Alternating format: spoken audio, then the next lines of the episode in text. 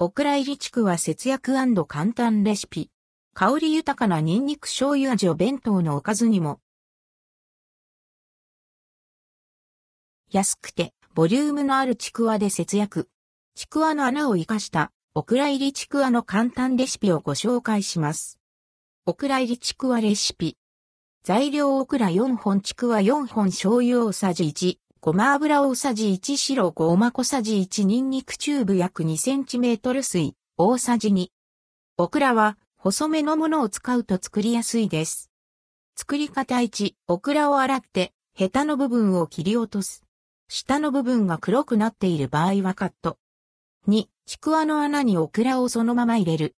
すべて入れたら、ちくわを半分に切る。3、フライパンにごま油を引き、ちくわを入れて、中火で軽く焼き色がつくくらいまで炒める。水を加えて蓋を乗せ、4分ほど弱火で蒸し焼きにする。4、醤油とニンニク、白ごまを加えて炒め、味が絡んだら火を止めて完成。オクラ入りちくわの味は？歯を立てた瞬間は、ちくわのプリッとした食感。噛むと、オクラの粘り気と、プチプチした食感にバトンタッチ。醤油の香ばしいしょっぱさとニンニクの香りが広がります。白ごまが良いアクセント。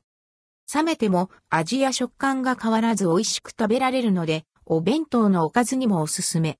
鮮やかなクリーンが彩りを添えてくれます。